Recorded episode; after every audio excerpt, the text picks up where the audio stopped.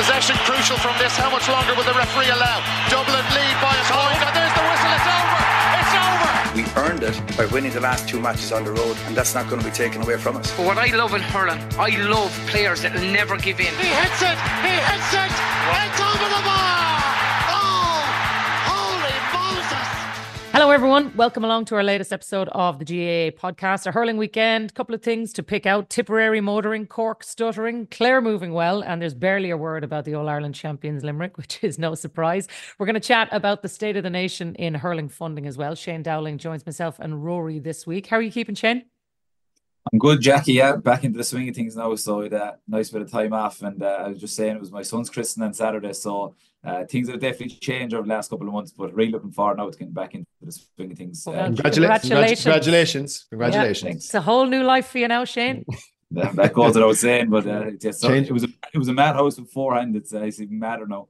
Yeah, amazing. Change, change, changing nappies, a dab hand at it at this stage, I'd say.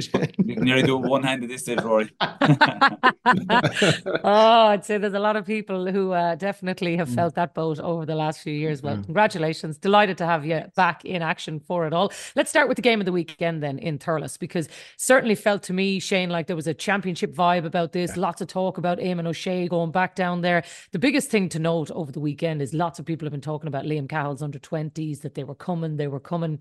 Look to me at the weekend like they are going to be the backbone of this team come the championship, the way that they're motoring now. They're really, really firing.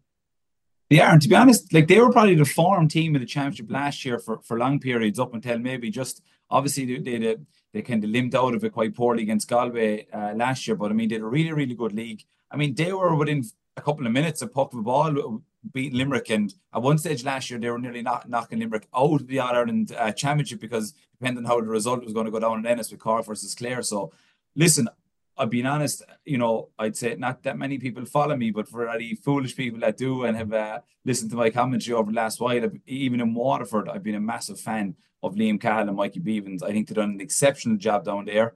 Uh, you know, okay, people say, well, didn't win much, you know, but they still can't, like, the only team to beat them for a couple of years was Limerick. Um, you know, did obviously did a very good job with Tip uh, underage as well. And now they're they're showing at senior level. So it's no surprise to me how Tipperary are going. And I don't know if, if he's going to get away with a team in transition or the under 20s. I don't know if he's going to get away with that this year. I think there's a team there now in the panel that are that are coming nicely. And you know, I heard Liam saying it last night, just that he's maybe timing it a bit better this year. Yeah. Because ultimately, uh, you know, I suppose he won't get away with it this year if the same thing happens. He needs to ensure that there's a bit of longevity, or at least that they perform at a much higher level at the latter end of this, uh, at the championship. So, um, and, and listen, I don't know was the scoreline a fair reflection on the game. I think Tipperary were eight points up and did a really good goal chance uh, that was missed, and then Galway went down and got a point. So I think they were a lot better value than I know the goal. Obviously, at the end made it look a bit more better, but um, yeah, they were very impressive. And I think what you have to come back into that team as well, Rory, you know, Jason Forde, Cathal Barrett, Noel McGrath, you know, I, uh, Shane's right. Maybe it's just all about timing it, trying to get the right balance there. But he looked impressed with what he's seen over the last couple of weeks. There'll be fantastic competition for places, which is exactly where um, Liam Cahill will want to be uh, heading into the back end of the league. It's a perfect league for them in many ways. They've had, you know, possibly their two toughest matches at the start, which is Dublin and Galway, and they've come out of those with four points. Mm, They can really now start to focus big time. They're going to be in the top three, which will qualify for the league next year.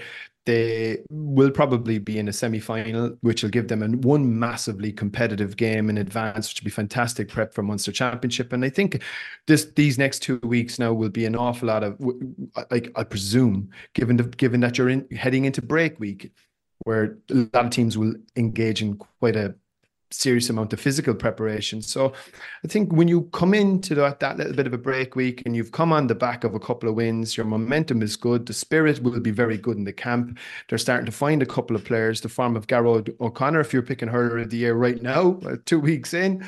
And the first week of February, he probably be, you know, the front runner, outstanding in the Fitzgibbon, outstanding two man of the match performances back to back, you know, can take the frees.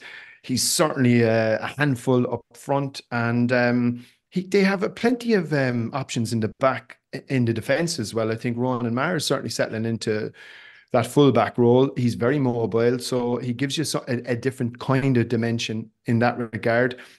Are you robbing Peter to pay Paul? They have lots of Peters and lots of Pauls to rob, so I think it's a good position for them to be in. So I think you know Tipperary and good fettle. Yeah. What about Galway then, Shane? Because for parts of that game, you saw a Galway team who are starting to click. It's very early in the season, and I heard, in fairness, I was listening to Liam Sheedy last night saying, "Give Eamon O'Shea summer ball with these lads, and they'll be playing yeah. well." And you can definitely get a sense that this is a team in a different place right now. But what, what do you make of what you've seen from them so far? Listen, obviously, not going to get carried away two weeks in, but I think this is uh, it's year three of Henry now, and uh, they need something. There's no point in saying otherwise. Uh, and like, yeah, again, listen to Liam saying give Eamon O'Shea and Summer Ball, but they need that. They need something. Um, but they're not that far away. They only need to get minor improvements. I mean, if you look at the last two years, I mean, two years ago, you know, Ren Limerick to the wire. And again, last year, I mean, for 25 minutes that first half, and I know a game is played over 75 minutes, not 25 minutes, but it's there. It just hasn't been continued. Uh, and they have they have very, very skillful players and very, very skillful forwards, but they haven't they just haven't come to fruition, I suppose, in the big days in the last couple of years. And that's exactly, I'd, I'd imagine, what Henry's going looking for is that can Eamon O'Shea just bring that, you know, extra couple of percent that's needed because they have the players, they have the quality, but they just don't know if they got the. And, and I know where consistency in Galway has been kind of turned around for maybe a good number of years now. Um, but they were poor yesterday for large stages. And I mean, what what they were actually poor at is is hurling, not work ethic or anything like that. There were so many balls going to ground, uh, missed passes. I mean, their goalie was very lucky to get away, to give a hand pass and nearly intercepted. So that's what I was saying earlier on about the scoreline. I don't think it was a fair reflection on actually how the game panned out. Um, so the question I'm asking is, you know, where are they at hurling wise? I'd say they're a long way away. I'd say I, I, don't know, but I'd imagine having a whole pile of work done. And like everything, they're not going to be judged on the league. They need to get major honours this year. And I'd imagine no different than maybe Tipperary in a lot of counties. They are now timing the run for the latter stages because it looked to me, maybe I'm wrong, that Eamon O'Shea probably hasn't a whole pile of work done, judging on what the hurling was like yesterday. I thought Tipperary were miles better.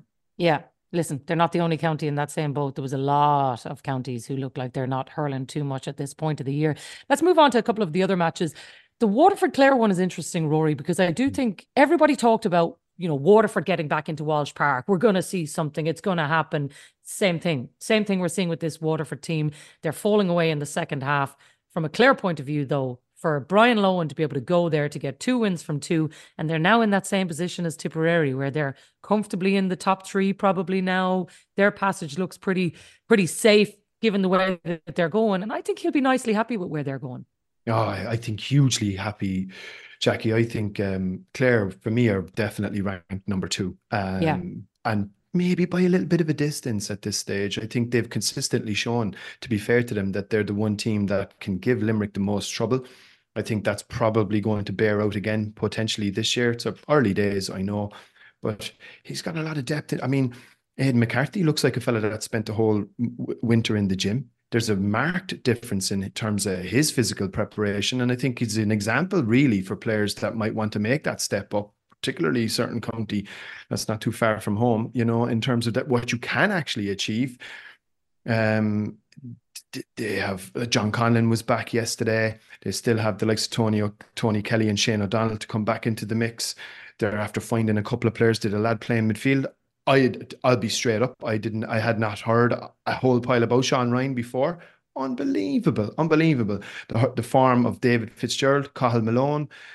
You know, I think Clare for me are in an unbelievable position, and I think they will be right in there for all the major honours this season. I think Brian Lohan, Liam mentioned last night, will sleep well. I think it was a very, very happy bus going home, and um, you know, a fantastic opening couple of rounds certainly for Clare. I heard Brian Lohan saying afterwards, he was asked, you know, he obviously still has 11 players involved in Fitzgibbon as well, Shane, which is a juggling act in itself. And he was kind of asked, are you going to rest them? Are you going to give them a break? And he was like, here, they're only two weeks into the season, you know? Mm. So it sounded to me like he was like, look, uh, let me take responsibility for what this team is going to do. And it sounded, maybe he doesn't want to win the league, who knows? But he, he was pretty gung ho about trying to get as many of them involved in as many matches as he possibly can to get a real look at, at where he's going this is it. And like, you know, we all know the way the Munster Championship is and, you know, how hard it's going to be when the time comes around. So I think what we're seeing in more recent times than maybe previous times, you know, when the new um, Munster round robin is management teams know that they need to have a huge amount of depth in their squad. Even if you had a full body, a full deck to pick from, you're still going to pick up injuries along the way. You're still going to have tired bodies. That's if you have a full deck. Now, if you don't have a full deck, now you need even more people again. Like, so you do need 24, 26 people. It's not 20 anymore.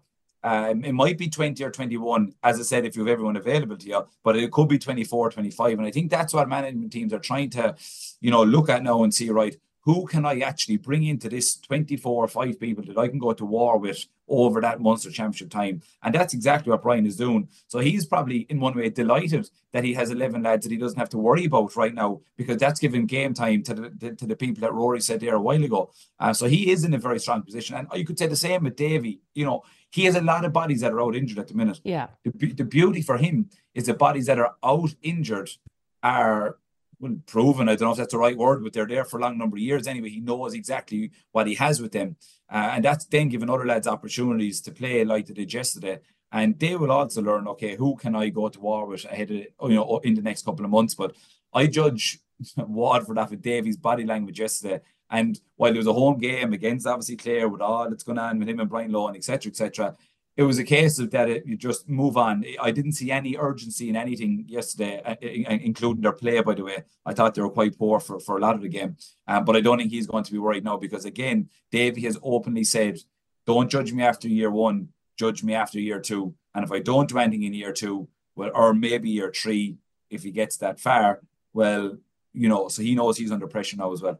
But if he if Stephen Bennett's injury was more serious, who knows? It looked like a hamstring injury yesterday. If he was to be without him, that is a different scenario where even if it's only a couple of weeks, missing him for one championship game uh, in early April could be a complete swing of a match for them. It could, but you need again, you need every when you're trying to make a breakthrough, coming on the back of the year that they had last year, you know, he's going to want to get, he's going to not want to go around saying, oh, he was missing or he was missing. He's yeah, going to yeah, say, yeah. we have everybody now. I don't want any more excuses. And actually, I was reading one or two of the interviews of the Waterford selectors over the last couple of weeks, and I just get the feeling they're done with excuses. Uh, I think they just want everyone to be there. I'd say the players have taken a good look at themselves and they know that they need to step up to the plate this year because you can't just always go blaming managers. Essentially, it's the players have to step up as well. Mm. Look, we've talked a lot about Waterford, so we'll leave them aside for the moment because there's another big issue we need to talk about Rory, and sadly, it's Cork again. um, after watching them at the weekend, are you any more convinced that they are solving problems? Because there was elements of their play on Saturday night that were very encouraging, but yet again, they're scratching their head. No points after two games. Mm. I heard. I think I heard Liam describe Liam Sheedy on last night's show describe their first twenty minutes as abysmal. I'd go strong. I'd be stronger than that. It was borderline disgraceful. You are playing Kilkenny, a traditional rival going back I don't know how many years. You've your first home match in SuperValu Uí Chaoimh hurling or football. The leagues are back since the 27th of January. So this is the first time the Cork public we're going to be going down there in relatively big numbers. There was 20, 16,000 20, people or something. There was 20,000, like 16 and a half thousand, but that's paid in. That doesn't include children. So there was probably 20, uh, maybe more than 20,000 down there.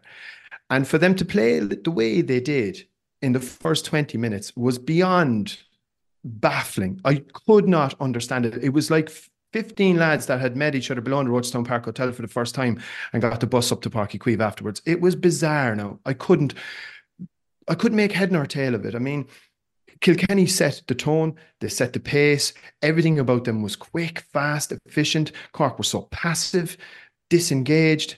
Now they rallied just before half time. Conor O'Callaghan, who I think potentially is a little bit of a find at midfield and could potentially force his way into the team, he scored a goal which I think maybe gave him a little bit of a lift, and they scored one four without reply.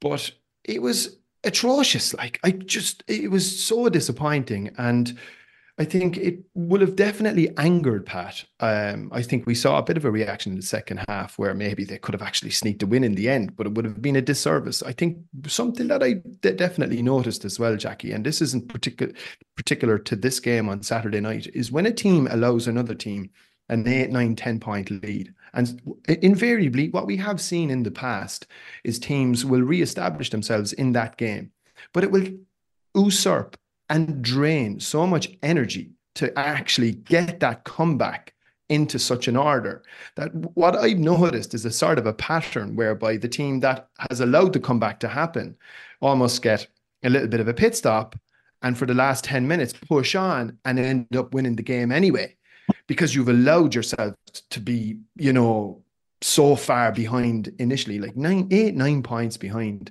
in after 20 minutes. It was just horrendous. But I think you have to give Kilkenny massive credit as well. I think again, when you talk about teams in good fettle, do you Lachlan Gale's lads are starting to kind of drift drift back into the panel.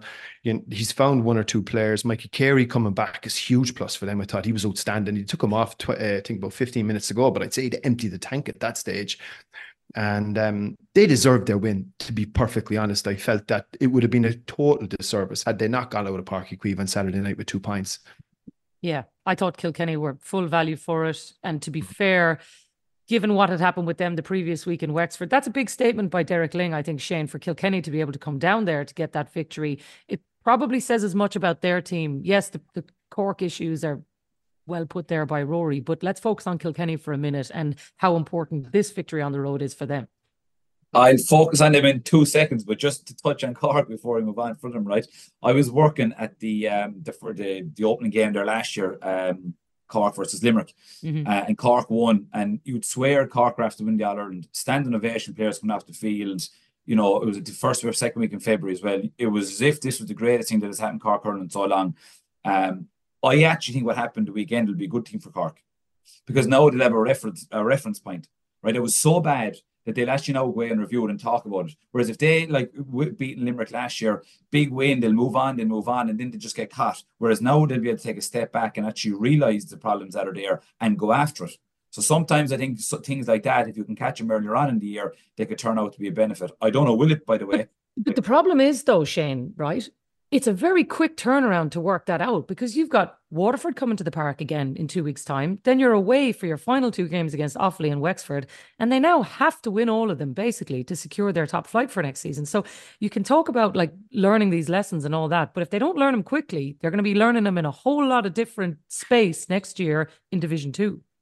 I agree, and I've been Cork's biggest critic over the last couple of years because I have just seen them play games where it's just kind of been non-contact hurling, and uh, I don't know have we seen enough evidence that that's going to change this year. I'm just saying uh, you'd rather something like that to happen now rather than waiting for it in the Championship. But to go back to Kilkenny, I mean, it's of no surprise probably to any of us here that they're able to come and produce a performance like that. Have they gotten enough credit over the last couple of years?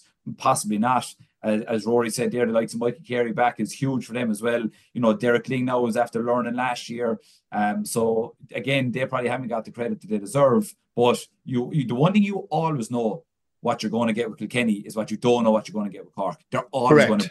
Yeah. No, that's that's just the bottom line.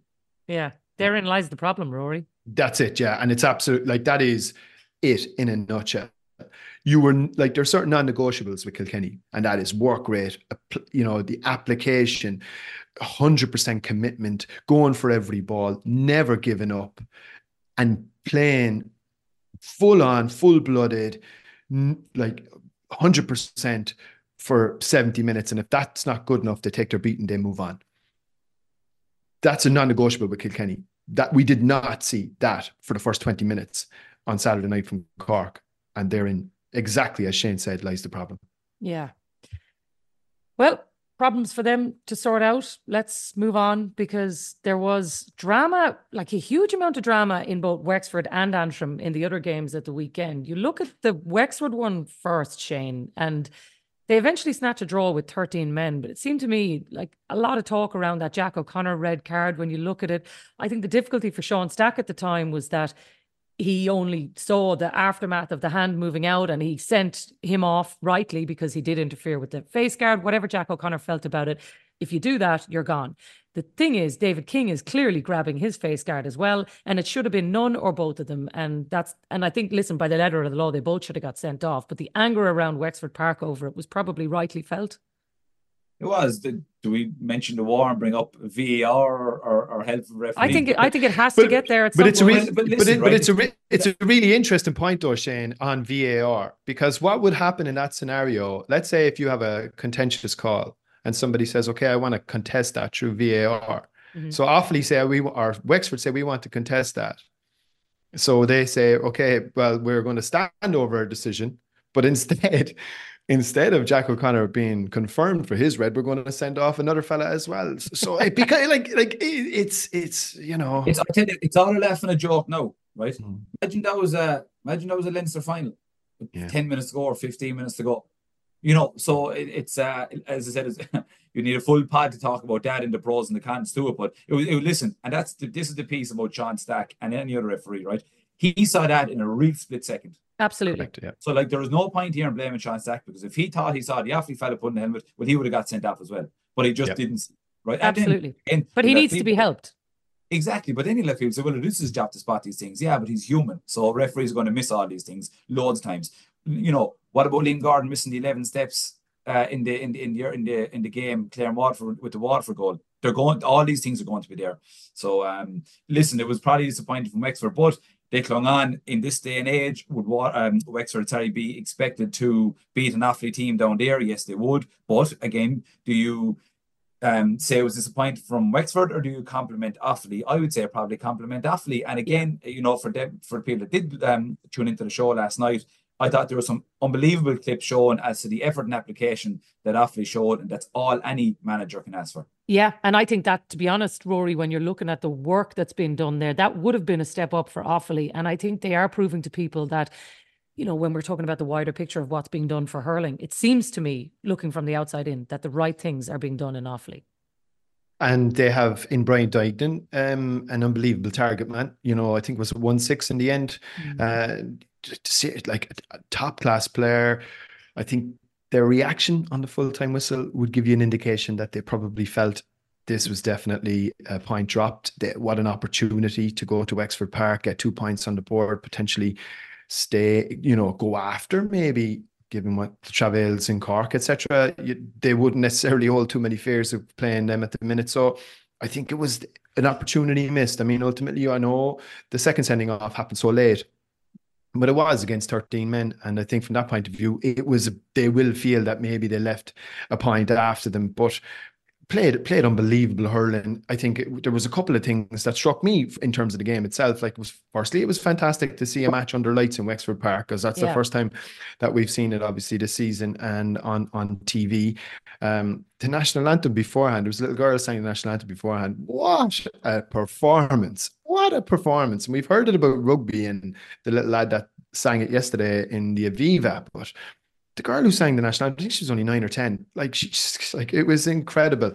Um, I think the big thing from a Wexford point of view, they're going to have an issue now because those two red cards are straight red cards, so they'll potentially, unless they contest them, they're going to they're going to have suspensions.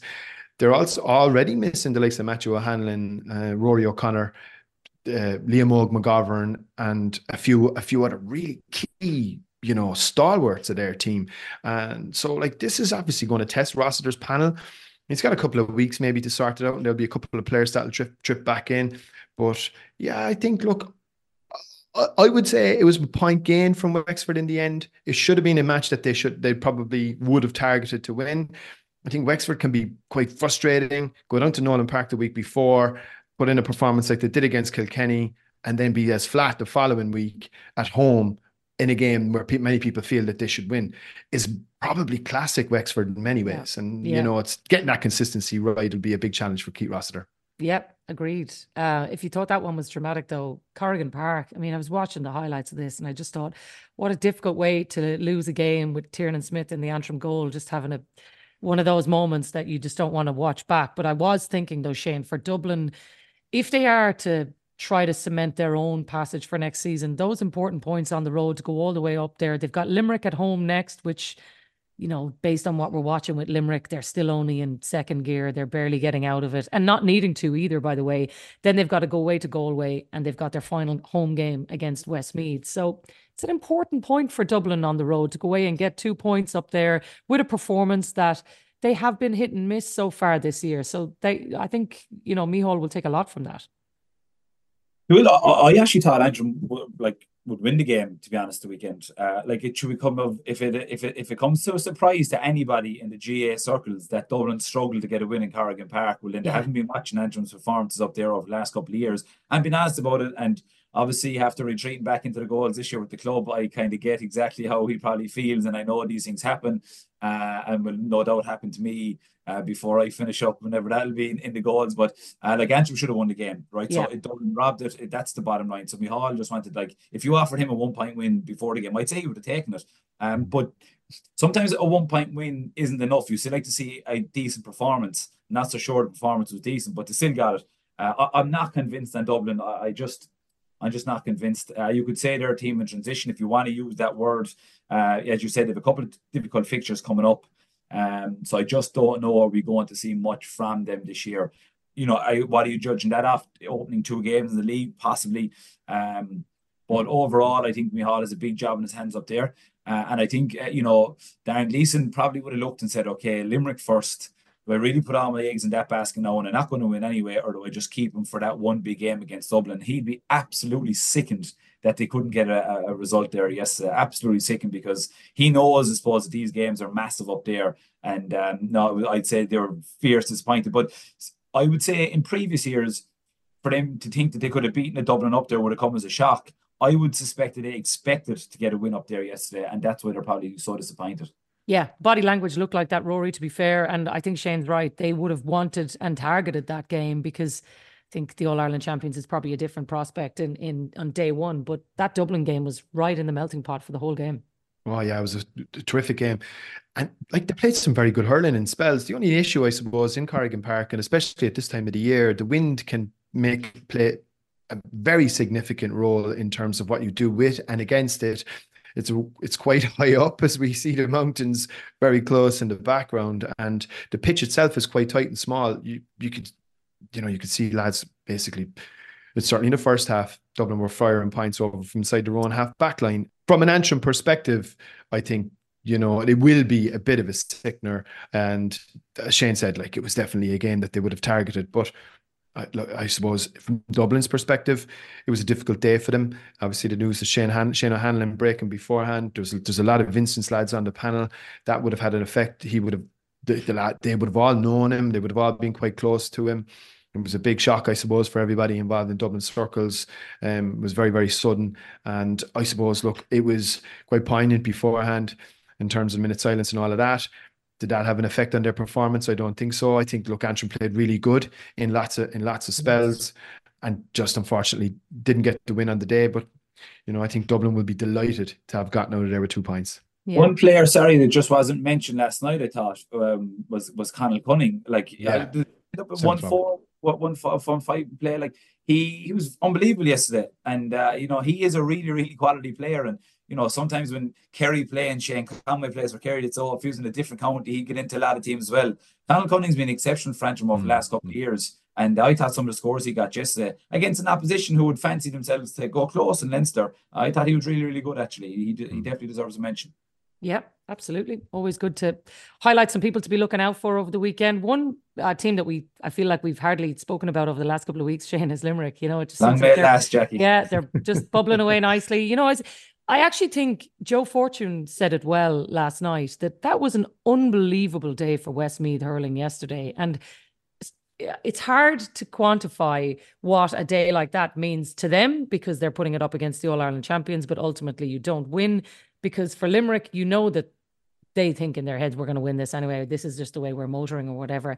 But the narrative after the game, it's it's hard to know where to go with it because on one hand you want to give massive credit to Westmeath because they're doing Trojan work and have been doing really good things in the championship and now the league as well. But also with Limerick, just don't really know what's happening in there. So maybe you give us a sense of what both sides of that coin look like.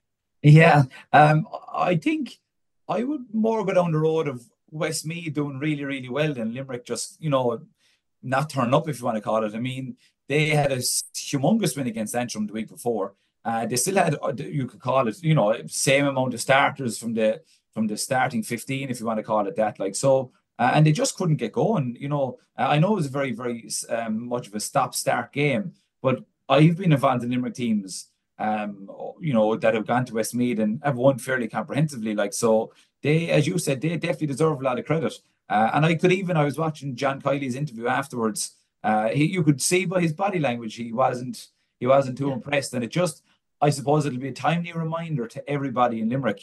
that if we have, if we do maybe go up and play some of these teams with a soft mindset, um, you know, this is what can happen. Uh, and like I said a while ago about it could be good for Cork, I think yes, it could actually be a good thing for Limerick. I don't know if people want to hear that because it would, as I say, just give um, it would just give a reminder to everybody that you know we can't just take our foot off the pedal here. And the other side of it too is you know, there there was people yesterday given a chance, they were given an opportunity, and they yeah. want to put their hand up to be included. And they're like, there's going to be another cut coming into Limerick panel very, very shortly, I'd say. So there was lads probably playing yesterday, fighting for survival. There was lads playing trying to get into the panel, and then there was lads fighting to try and get into the starting 15. So it's not as if anyone that was playing there yesterday uh, had any motivation. Yeah. Yeah, exactly. So um, I would give full credit to Westmeath. If, if that's the angle I'd be going down anyway. Yeah. I think what's going on in Westmeath is kind of symptomatic of that development in the other counties, Rory. And it was one thing that was touched on this week with the the hurling and the funding and the conversation that's happening around the place.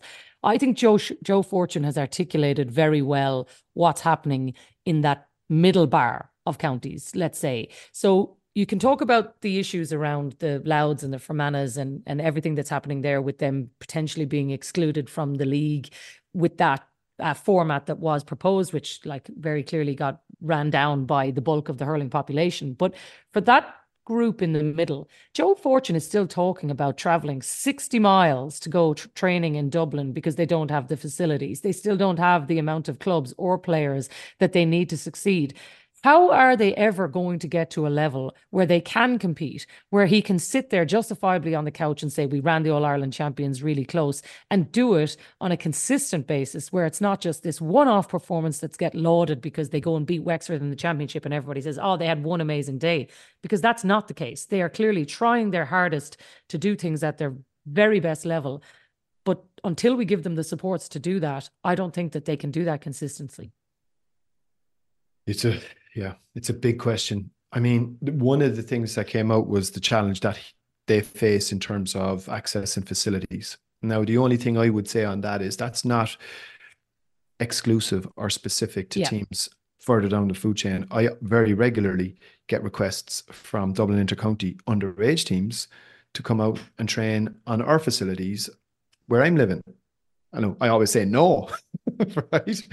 But it'll give you an indication of the challenge that is faced by teams right across the board, particularly in counties where there's a big urban population. I know Limerick have Rathkeale, which is, is a club.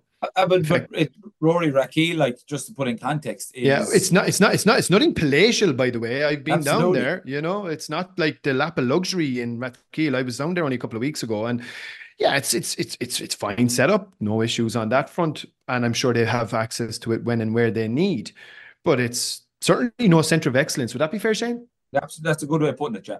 Yeah, it's not a center so, like there's you know the, the, the pitch that's there now. They just built a stand there recently, and I think there's new dressing rooms going in underneath the stand. But I mean, it's it's it, I don't know what the perception might be out there from people, but like Rathkeale, where Limerick trained for the majority of the year before the the ground uh, hardens up and they go into the Gaelic grounds is is is is is a lovely facility to have, but there's one decent pitch there. Mm. Yeah, but, and, and and you know, you talk about Dublin underage teams, like the seniors, hurlers, and rightly so, and footballers get exclusivity to that one pitch. But for all the other teams that are there, you know, you don't get that. So mm. all the other teams that are scrambling to go to different places, and I think, like, I was absolutely shocked and actually I won't say saddened no, it's a bit fair, but to hear Joe that they have to travel, you know, 60 miles to go to Abbotstown, that is just absolutely ludicrous. And I mean, the first thing that has to be looked at is to have proper facilities. So if I'm a Westmeath player, I can jump into my car and I don't know, whichever side of the county I'm living at, well, then there's a proper place that we can go there and train. That's the least that should be given to, to, to a county. I just couldn't believe that I heard that. And yeah. the big and the, the, the, the, a much more complex part of the problem, though, Jacqui, is putting depth. Depth is depth of quality and depth of player is where you're ultimately going to make massive gains. And I think a proper program of games at club level is a challenge. Uh, proper uh, coaching right across the board is a challenge. But I mentioned this to you before. Hurling is more expensive to fund. It is more expensive to coach you, if getting football, you just buy a football away you go. It's jumpers for goalposts. It's almost like soccer. Hurling, you've got to buy hurley, you've got to buy helmets, you've got to buy sliotars, Sliotars go missing a lot. I could attest to that. Okay. So like it's a much more expensive game to administrate on. It's a more expensive game to coach. It's a harder game to coach. There's a different level of expertise required. And that middle tranche of counties, and when I talk about middle tranche, I'm talking about Westmeath, Laois, Kildare. You could potentially put Offaly into that mix as well. And Antrim, maybe, Antrim, Carlow, all of those counties. I can't for the life of me understand why the requisite level of funding is not being put aside to try and get at least three or four of those teams up to be able to compete at proper Liam McCarthy Cup level. Hurling needs to be treated as a special case far too often, and this wasn't something that was addressed last night, which I think is an important point to make. Sometimes the GAA looks at hurling as us hurling and football, and they look at hurling in the same way they look at football. You cannot have that as your starting premise. Hurling is a special needs to be treated as a special case. It is clinging on, as Peter Fortune said last night on the show, in certain counties. That to me is danger. I mean, the government, in some ways, needs to understand and needs to make, potentially step in here with strategies around preserving what is, and not, it's actually part of our national heritage. This is something that was inducted into the UNESCO um, Hall of Fame or whatever that category was a couple of years back.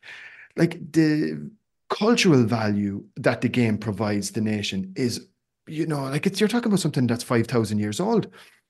So to see it just as a sport, and from the GAA's perspective, to just categorize it as, oh, we'll have an hurling development committee, or we come up with this plan or that plan, to me, that is just going around in circles, and it's just an absolute guarantee of repetition of failure, because that's what's effectively happened over the last 140 years, and ultimately it ends up being left to, you know, people soldiering and ploughing lawn furrows in clubs, and basically people that are you know taking on sort of pilgrimage roles to try and keep the game alive. Do you know what though? I have never seen such a concerted approach by everybody involved in the game to want to make it better. Like Shane, one thing that I think hurling is so unique in is that the people who have nine, ten All Ireland medals, the people who have no All Ireland medals, who've been, you know, playing away in Division Four, Division Three, in the Ring the Meagher Cups, everybody is united in this. Whereas, like in some other sports, if you took a Premier League footballer in England, let's say, and said, look, we're having a problem in League One or whatever, I don't think the investment or the opportunity is there for them to actually go and get their hands in it and do it. All the people involved in hurling want to go on the ground. They want to help. I'm listening to people like Anthony Daly talking on his podcast saying, How can I get out there? How can I be involved in this? People like Liam Sheedy, people like Donal Óg Cusack. If people like Donal Óg are speaking like this, why is it that we can't just say, let's get a fundamental approach, let's get enough people around the table, let's put a strategy in place in all of these counties and let's do something about it? Because the goodwill is there, but yet we're having the same conversation that we've been having for 10 years. I think it's called incompetent people. That's, I can't, like, you have all these people talking about it, but the people that are in charge aren't seem to do anything about it. So, as far as I'm concerned, it's incompetent. If you're if you have somebody in charge and they're not listening to anybody, I just like you, you know you have to listen. You just have to listen. And if everybody, as you um, spoke about there, Jacqui, mentioned all them people are continuously talking about it, why can't something be done about it? And the only thing I'd, I'd, like to add to, from Rory's point is, yes, you need finance. You absolutely need money, no question. But it can't be all about money because you can get whatever amount of money that you want and you could give 10 million to all the clubs that are uh, county boards that Rory mentioned there. But so, some people, they, they might have the right people in charge. So with, with finance, you need support and you need accountability because you know money is important. You need to buy the equipment. You need to get the center of excellences. You need to be able to pay coaches and people and whatever else right? You have to be able to do that. But then you need support and you need accountability and all from what I can see at the minute is that there is no support. Like, I don't know the answer to this question. Martin Fogarty finished up in 2021. Why was he not replaced? Is there an answer for that? Maybe I should know. He, he hasn't been yeah. he, he, he hasn't been replaced. So why has he not been replaced? Are they trying to save money? Because they're saying there's a cost to getting somebody else in. I love listening to him. You but know, he, has- but what, what, what him and Paddy Butler had done previously to him was amazing. But it still is only a one man show. It seems to me it's almost like I was listening to Adrian Moran during the week, the Longford manager, talking about there being only three senior teams in Longford. And I was thinking, oh, yeah, what about the intermediate and junior? Until he went on and said there's no intermediate and junior clubs. And I was thinking, if there's 20 football clubs, how can there be zero hurling clubs in those places? So some of it is, yes, the likes of having these inspirational characters who come in there, Shane, and want people to play the game like what Martin would have done in places. But surely having the club there in the first place should be the first point. and this is why we are. I won't say it mightn't be in, in my lifetime, right? But we are so far away from getting this thing even remotely close to right. But it has to start somewhere. And as you said there, why is there only three hurling clubs? Like surely there should be even more clubs than that. So if the first port call is setting up more clubs in these counties and getting the competitiveness within the county first, that's why I said this thing could be 20 or 30 years away before we were, were potentially to see a Leitrim or Longford or a Louth or whatever competing in, in, in, in hurling. And you know what? It may never get there. They may never become Liam McCarthy due to population, whatever else. But support and finance have to be given to at least to try. It has it somebody has to go and try these things. And I- the, I I was I, I remember when they were talking. Um, remember they they tried to change a sliotar and they put the, the the chip in the slit or whatever. Right. The committee that was set up for that sliotar, Brendan Cummins inside it. Right. Goalkeeper hooked God knows many thousand balls in his life. He would have been, as I would call it, the right person to be involved in that because he has plenty of experience in talking about sliotars. So if if um, groups need to be set up to do this thing, right, rather than us all talking about it, I'm sure people would only love to help out if there was proper groups set up to go after this thing with the proper people. So Brendan Cummins in that scenario is the proper person to be put into that mm. into that group. Go away and get proper people. People will, will will gladly do it voluntarily and support. But people at the very, very top, first of all, need to realize that they need help and they need support to get this thing right. And I think like it's Shane mentioned there about the right people being involved and having the right motive and having the right ambition. There is also the very real possibility and more probability that there are certain counties that don't want hurling, that don't actually want the game to thrive. They don't want to invest in it. They don't want to be seen to waste money and are quite happy to be classed as a football county. And I don't know how you address that. That's a cultural thing. That's going to be very, very difficult to shift. Is it true? Maybe you incentivize in a financial sense if you make progress, or do you penalize? That to me would be the obvious starting point on that on that side of things. But it will require a task force. It will also require a breaking down of the old order. The very notion, like he mentioned it last night, Peter Fortune, and I think this is something that will have to come onto the agenda. The fact there's only three hurling clubs in Louth, they can't play a championship with three clubs. So the the old county boundaries that are strangling hurling to a certain extent need to be done away with. If Louth, Meath, and Armagh all come together to play uh, in a in a hurling league or a hurling championship, what's wrong with that? Donald Cusack, uh, many moons ago, made the point about the potential of having an amalgamated team representing Ulster that could compete at Liam McCarthy Cup level. Didn't get off, didn't know so much as get off the ground as an idea because was shot down by vested interests. All of these things get poo-pooed, but because they're radical and they're very much against the sort of conventional wisdom. But the conventional wisdom hasn't served us well. The game, as Peter mentioned last night, is dying in half the counties across the country. Yeah. And like, it's such a brilliant game. Like, that's the thing, Shane. Like, let's finish up on this because the one thing is, We all love when it. it when it gets going and it's a show, imagine if there was a hurling festival on All Ireland final weekend and you had the Rackard, the Ring, the Meagher, they were all there. All the hurling people were there on one weekend, and it was a spectacular sell to the world of this amazing thing.